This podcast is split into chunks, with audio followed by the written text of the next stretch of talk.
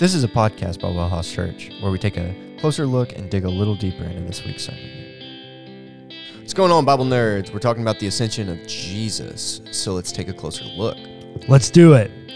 So, I remember when I was in grad school the first time at Houston Baptist, a friend of mine named Mike Skinner was...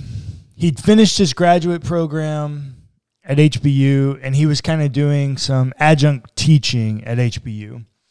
And he was also pastoring a church. And he did a sermon series right after Easter, I think it was. And he titled the sermon series, The Ascension Matters. And I remember talking to him about it, and his whole premise was that contemporary conversations around the important moments of Jesus have been isolated to the cross and resurrection. No one talks about the ascension. Why is the ascension so important as a theological construct? Because Jesus never dies again. Because Jesus never flipping dies again. Yeah. And I say it all the time, the value of the resurrection is that he conquered death. Well, if he dies again, he doesn't conquer death. Right. He's just resuscitated for a season. The ascension actually puts a partial seal on the truth of the resurrection because he doesn't die. Right. And so Mike Skinner did this entire series called The Ascension Matters. And I thought it was brilliant. I thought it was great. I even borderline thought about doing it myself, but at the time I was in youth ministry and that didn't feel fitting. Right. And so I think I agree with Mike. The ascension is largely forgotten in its importance, and I think it's overlooked, right? Especially since most of the time we read about the ascension, we do it from the Gospels. Right. And the Gospels really don't have great detailed accounts of what the ascension was. Not totally. Most of them are maybe with a few more words, and then he ascended. Great. Thanks, guys. Super helpful. No wonder we don't think it's very important, because it's just like, okay. It's just kind of there. Yeah, it just kind of happened, right? Yeah. It's like, okay, so... Luke in Acts, Luke-Acts gives, I would say, the most dedication to the ascension of all the gospel writers. And before we jump into it, let's go back and read the Luke version of the ascension, because they are going to be different. I'm just going to fair warn you, they're going to be different. Right. The Luke version says, "Then he led them out as far as Bethany and lifted up his hands. He blessed them. While he was blessing them, he withdrew from them and was carried up into heaven. And they worshiped him and returned to Jerusalem with great joy. And they were continually in the temple blessing God." So literally, the entire ascension narrative in Luke is he took them out to Bethany, he lifted his hands, and he blessed them. While he's in the middle of blessing them, he ascends. Yeah. Okay? That's the entire thing. The difference is going to be in how you interpret the word blessing. Because in Luke, all you're told he says is he gives a blessing. Right. Typically, when you think of blessings,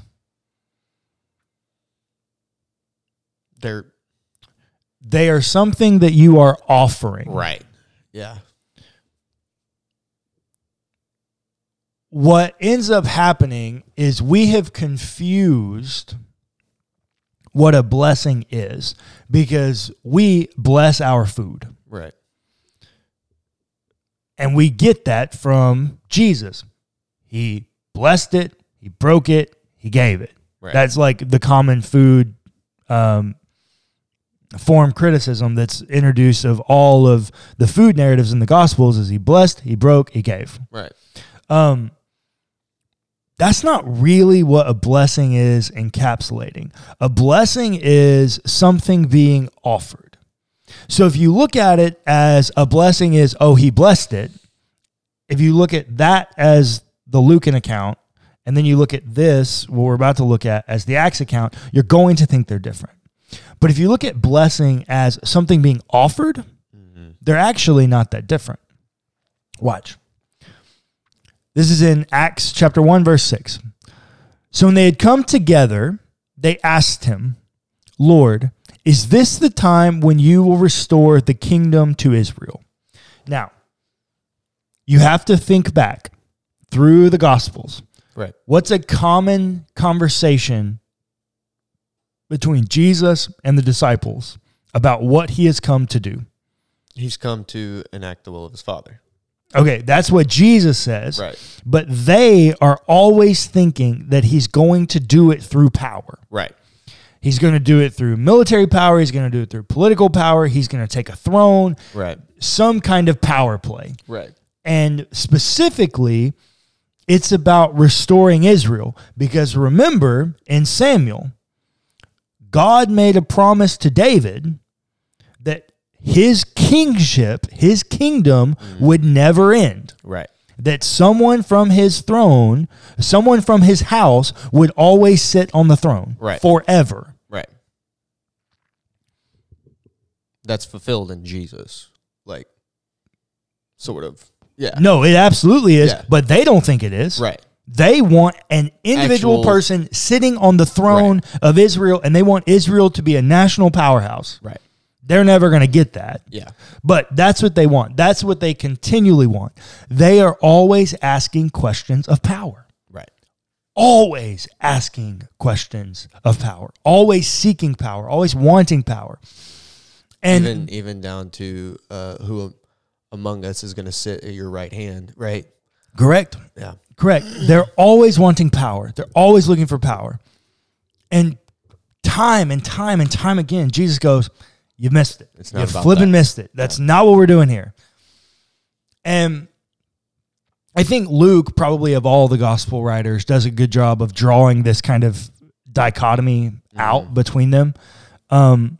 But so they're always looking for power, and they're always looking for some kind of political power, specifically related to the ethnic, and geographical boundary markers of the nation of Israel. Like they still believe that God has specifically chosen Israel, that they are the better people. And so they ask him, Lord, is this the time when you will restore the kingdom of Israel? Now notice, restore the kingdom of Israel. Was Israel ever a world power? No. That's actually not entirely true. During David's tenure, Israel was a world power. Yeah, fair enough. And Solomon, David was a military leader that brought Israel to a world power. Right. Solomon was a business leader that solidified them as an economic world power. Right. So they... Once again, everything about this sentence, this question to them, should make you jump your mind back to all the things associated with Israel during David's tenure and the things that set out. Okay. The trajectory that it laid forward. Verse 7, he replied, it is not for you to know the times or periods that the Father has set by his own authority, but you will receive power when the Holy Spirit has come upon you, and you will be my witnesses in Jerusalem, in Judea, and Samaria, and to the ends of the earth. Now, that's funny. That's a very Jesus answer, and it's funny. Okay, so notice, Jesus gets the question that they're asking. Right. Jesus understands that they're asking a power question. Yeah. And he acknowledges it in a very grace-filled way. And what's the first way he acknowledges it? I'm not the most powerful being on the planet. Yeah. I'm not the most powerful being in existence. Right. That's the Father. Right. No one knows when he is going to do what he's going to do on his own authority. Right. I'm just here to enact his will, but he's going to dictate when this actually goes down. Right. So once again, like, hey, y'all are asking questions of supreme power of which I don't even have. Right. That's God. Like, that's the Father. And then he says, but you will receive power. Yeah. When the Holy Spirit has come upon you, and you will be my witness in Jerusalem, in Judea, and Samaria, and to the ends of the earth. Now, if you want to talk about blessings as something being offered, what is he offering them? He's offering them power in a way. He's offering them the Holy Spirit. Yeah. Which he says is power. Yeah. Now, is the Holy Spirit power? Yes. Yeah. 100%. Yeah. Third person of the Trinity and dwelling within you. Holy Spirit is absolutely power. However, is it the kind of military, dictatorship, oppressive power that they're looking for? No. Not by any stretch of the imagination. No. And that's evidenced by, number one, as the book goes on and the things that they're called to do because of receiving this power, the Holy Spirit. Right. Which we'll get to as we work through the book. But even in this verse, there's something that is really unique about this. He says, you will receive power when the Holy Spirit has come upon you, and you will be my witnesses. Okay. Hang on. Let me get, I forgot a book. Hang on.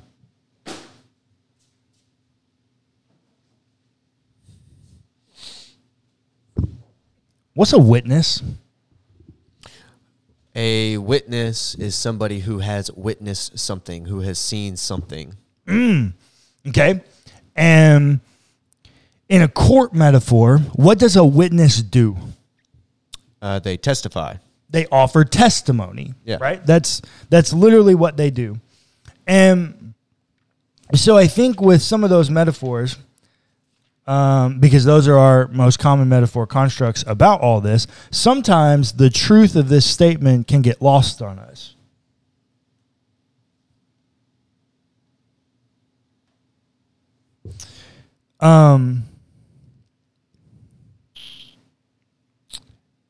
The Greek word that's translated witness or witnesses here is martyris. What does that sound like to you?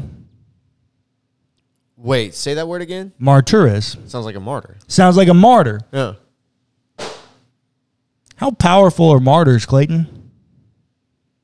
Well, in the fact that they have given up all of their power, not very. Well, and in the fact that they literally died. Yeah. They were killed for this. Yeah. Probably not very powerful. Yeah. That's what a witness is. Yeah. A witness is, a martyr is a witness. A witness is someone who's seen something and testify and lives according to that truth. And so he says, you will be my witnesses in Jerusalem, in Judea, and Samaria. All right, let's talk. Can I nerd out geographically here for a minute so that you can really get this? Yeah, go for it. Okay. Jerusalem, Judea, and Samaria. What's Jerusalem? Jerusalem is the capital. It's the hot spot. For Israel, yep. Yeah. David's city. Actually, David captures Jerusalem with his own personal militia and makes it the capital of Judah. Right. That Jerusalem is David's city. The city of David, like that's what Jerusalem is. Jerusalem is David's personal city. It's remembered via David. Right. So once again, another hyperlink here to the David story. Jerusalem, Judea, the common place of Israel, of Judah. Samaria. What are Samaritans, Clayton? They are people who are not Jews. No. They are people who are not 100% Israelites. Oh, okay. Samaritans are... to use a vulgar... I'm sorry. Yes. To use a vulgar phrasing from Harry Potter, Samaritans are mudbloods. Yes. And I would say that term Samaritan would probably be along the same lines of offense, maybe. Oh, 1,000%. Yeah. Because what they really are is they're just Israelites. Yeah. They're just Israelites who intermarried... and with some foreigners, and so they're only partially Israelites. They're not full-blooded Israelites. Right. And so how this happened is when the northern and the southern kingdom split, Israel got the northern kingdom, and Judah became the southern kingdom. The southern kingdom was farther removed from all of the international trade routes. So the King's Highway ran through the Jezreel Plain and right through literally smack dab through the heart of northern Israel. Mm-hmm. And northern Israel got the closest part of the coast for their geographical region. And so northern Israel got all of the trade routes and international influence and cultural adaptations into their culture. Right. And so because of that, there's a lot of cultural appropriation, and they're bringing in things from other cultures into their own stuff, as very evidenced by their turning over to foreign gods and things in the Old Testament. And so they just kind of intermingle, and they end up being this kind of hodgepodge of Israelites and other. Right. But they're still Israel. Right. Calling them Samaritans is a quite offensive term. It's a pejorative term. Yeah. If we're really getting down to it, that's what it is. It's a marker that you are other because you are Samaritan. Mm. You are not pure. And that only happened because Judah in the south, nobody went down there. It's literally Jerusalem's on the top of a mountain. Judah's at the farthest southern part, headed towards the Dead Sea, which literally it's the Dead Sea because all of everything runs down into it and it has no outlet. It literally has no outlet. You're only going to Judah if you want to go to Judah. Mm. That's it. You got no other reason to go to Judah. So Judah stayed isolated, quote unquote. They stayed pure. Right. They were untainted by very much foreign influence, as Israel was. And so Jesus, in his comment that you will be my witnesses in Jerusalem, Judea, and Samaria, and to the ends of the earth, he just made a very bold statement that, hey, you're going to be my witnesses in the city of which you love, the city that's embodying what you think power and the restoration of Israel is going to be, in the country, Judea, the region that you love, the place that you call home, but you're also going to be my witnesses to the people that you hate the most. The people that intermarried, the people that left you, that you have had multiple civil wars against and conflicts against.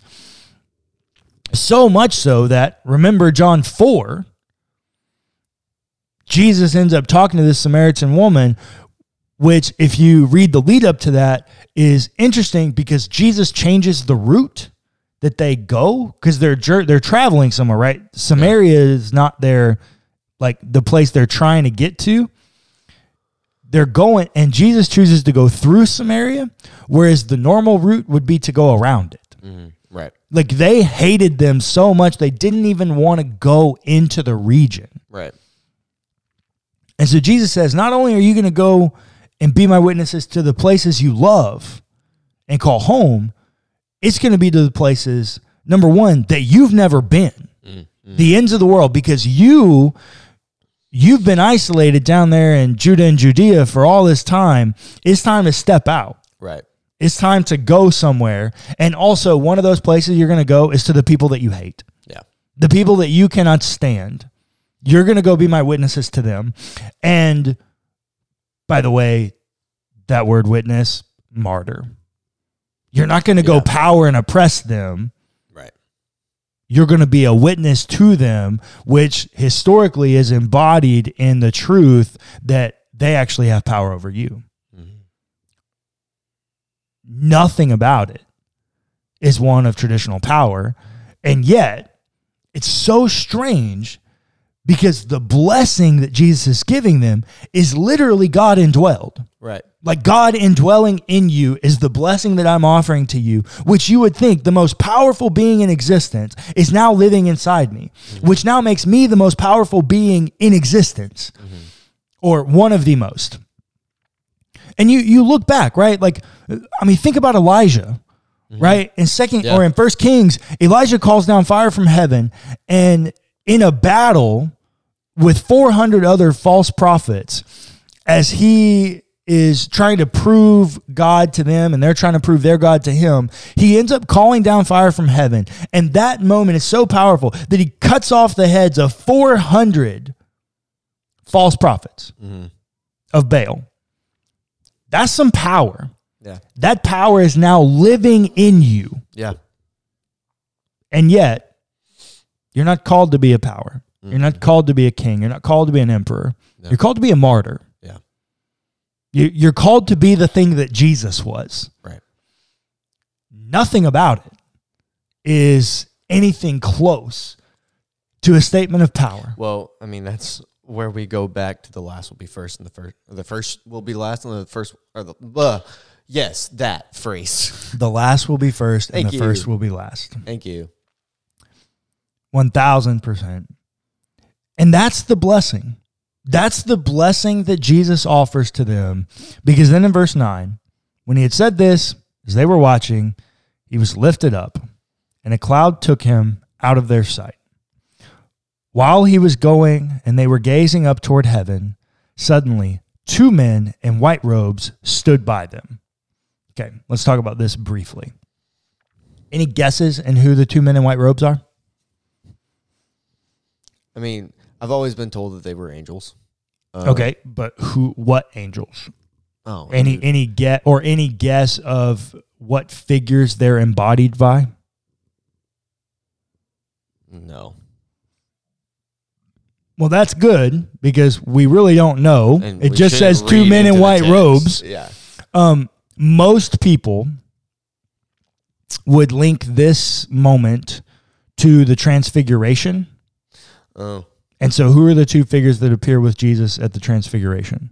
Moses and Elijah, right? Correct. Yeah.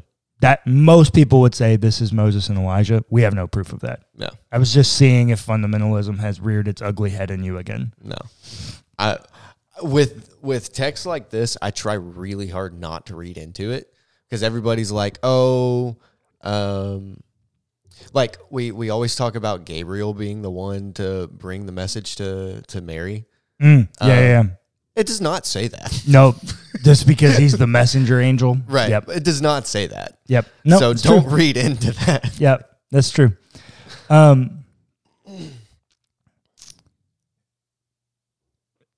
So when he had said this, as they were watching, he was lifted up, and a cloud took him out of their sight. While he was going up, they were gazing up toward heaven. Suddenly, 2 men in white robes stood by them. They said, "Men of Galilee, why do you stand looking up toward heaven? This Jesus who has been taken up from you into heaven will come in the same way as you saw him go into heaven. So you have this promise that Jesus going up is not the last time we will ever see Jesus on this earth. There's a promise that Jesus is going to come again. And the reason that's important is because that's the answer to the question. Notice, Jesus still has not answered their question. Right. Their real question is, when are you going to restore the kingdom of Israel? Well, he does kind of answer that by saying, like, I don't know. But like, that's not an answer. Right. I don't know isn't a sufficient answer for some dude that's literally about to ghost you for the next 2,000 years. Right. That's not a sufficient answer. The two men in the white robes offer the sufficient answer. Mm. It's that, hey, he told you he didn't know. And that's true. And in the time that he doesn't know, here's what's going to happen. We're going to give you power, but it ain't going to be a power that you're used to. You're going to be a martyr. You're going to be a witness. Probably going to die. Probably going to be persecuted. Probably all these things. You're going to have to go to people you hate. You're going to have to stop being exclusive and become inclusive, because you got to go to the end of the world, whereas you've been isolated into this 150-mile region. Right. Now we're going to stretch you out. You're going to go to the end of the earth. You're going to have to go to the people you hate. And you're going to do it all in the quote-unquote power of the Holy Spirit, which is going to be one of care and kindness and gentleness. And oh, by the way, as you're doing that, there's going to come a day where Jesus is going to come back just in the same way you saw him leave. And that's when the land will be restored.